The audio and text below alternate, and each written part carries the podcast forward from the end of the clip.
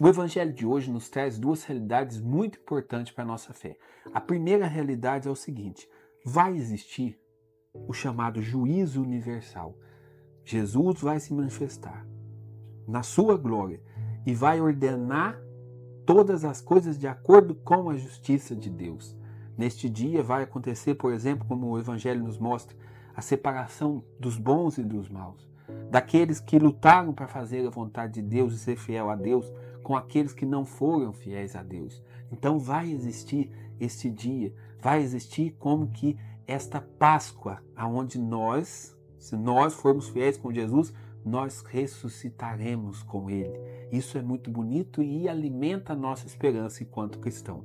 Mas o Evangelho também nos traz algo muito importante para que a gente, neste dia derradeiro, seja aprovado por Jesus. E isso é o seguinte: nós cristãos precisamos praticar e exercer a caridade para com os nossos irmãos. Nós não podemos ser cristãos fechados dentro de uma bolha. Hoje em dia tem sido difícil, principalmente depois da pandemia, né? Tudo é o delivery, você pega tudo em casa.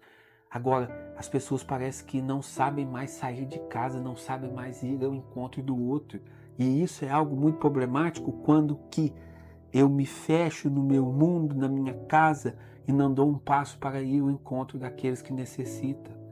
Quando nós vivemos assim, fechado nesse nosso mundo, nós não conseguimos colocar a caridade cristã em prática. Nós não conseguimos ir ao encontro, tocar na necessidade daqueles que necessitam. E aqui, eu não estou falando apenas de doar dinheiro, não. Às vezes, apenas fazer uma doação não significa caridade. Por quê? De repente você pode ter assim uma situação favorável, você pegar o seu celular, fazer um pix ali para ajudar uma instituição de caridade, não vai significar grande, grande coisa para você, não. Agora, isso não significa que você precisa doar, a doação é boa, mas junto com a doação, a caridade cristã deve me impelir a ir ao encontro do outro também.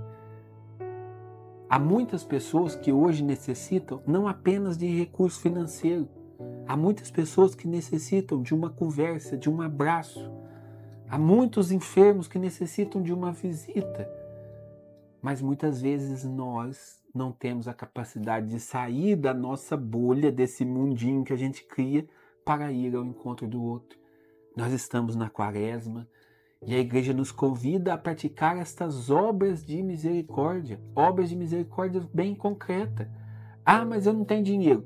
Como eu já falei, faça visitas a um asilo, a uma pessoa enferma, converse, dê atenção para uma pessoa de idade.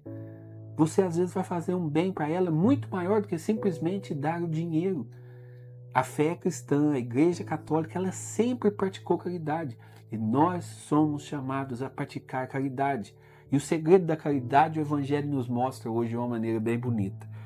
Você deve fazer caridade não só porque você sente o desejo ou porque você sente compaixão da outra pessoa. Você deve fazer caridade porque Cristo habita naquela pessoa. E aí você faz caridade não por você mesmo, você faz caridade para Jesus. Você ama o pobre, o necessitado. Você não ama apenas o pobre, necessitado. Você ama Jesus que habita neste pobre, nessa pessoa necessitada. Existe uma história que uma vez um repórter foi acompanhar a Madre Teresa de Calcutá.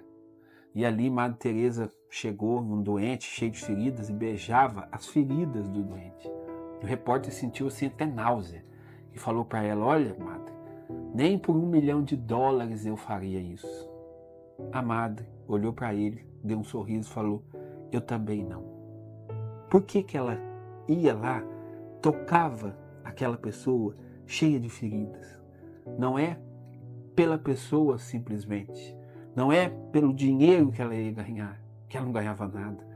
Não é por isso. Ela fazia isso por Jesus. Aqui está o segredo e o motor que deve nos impulsionar a praticar a caridade.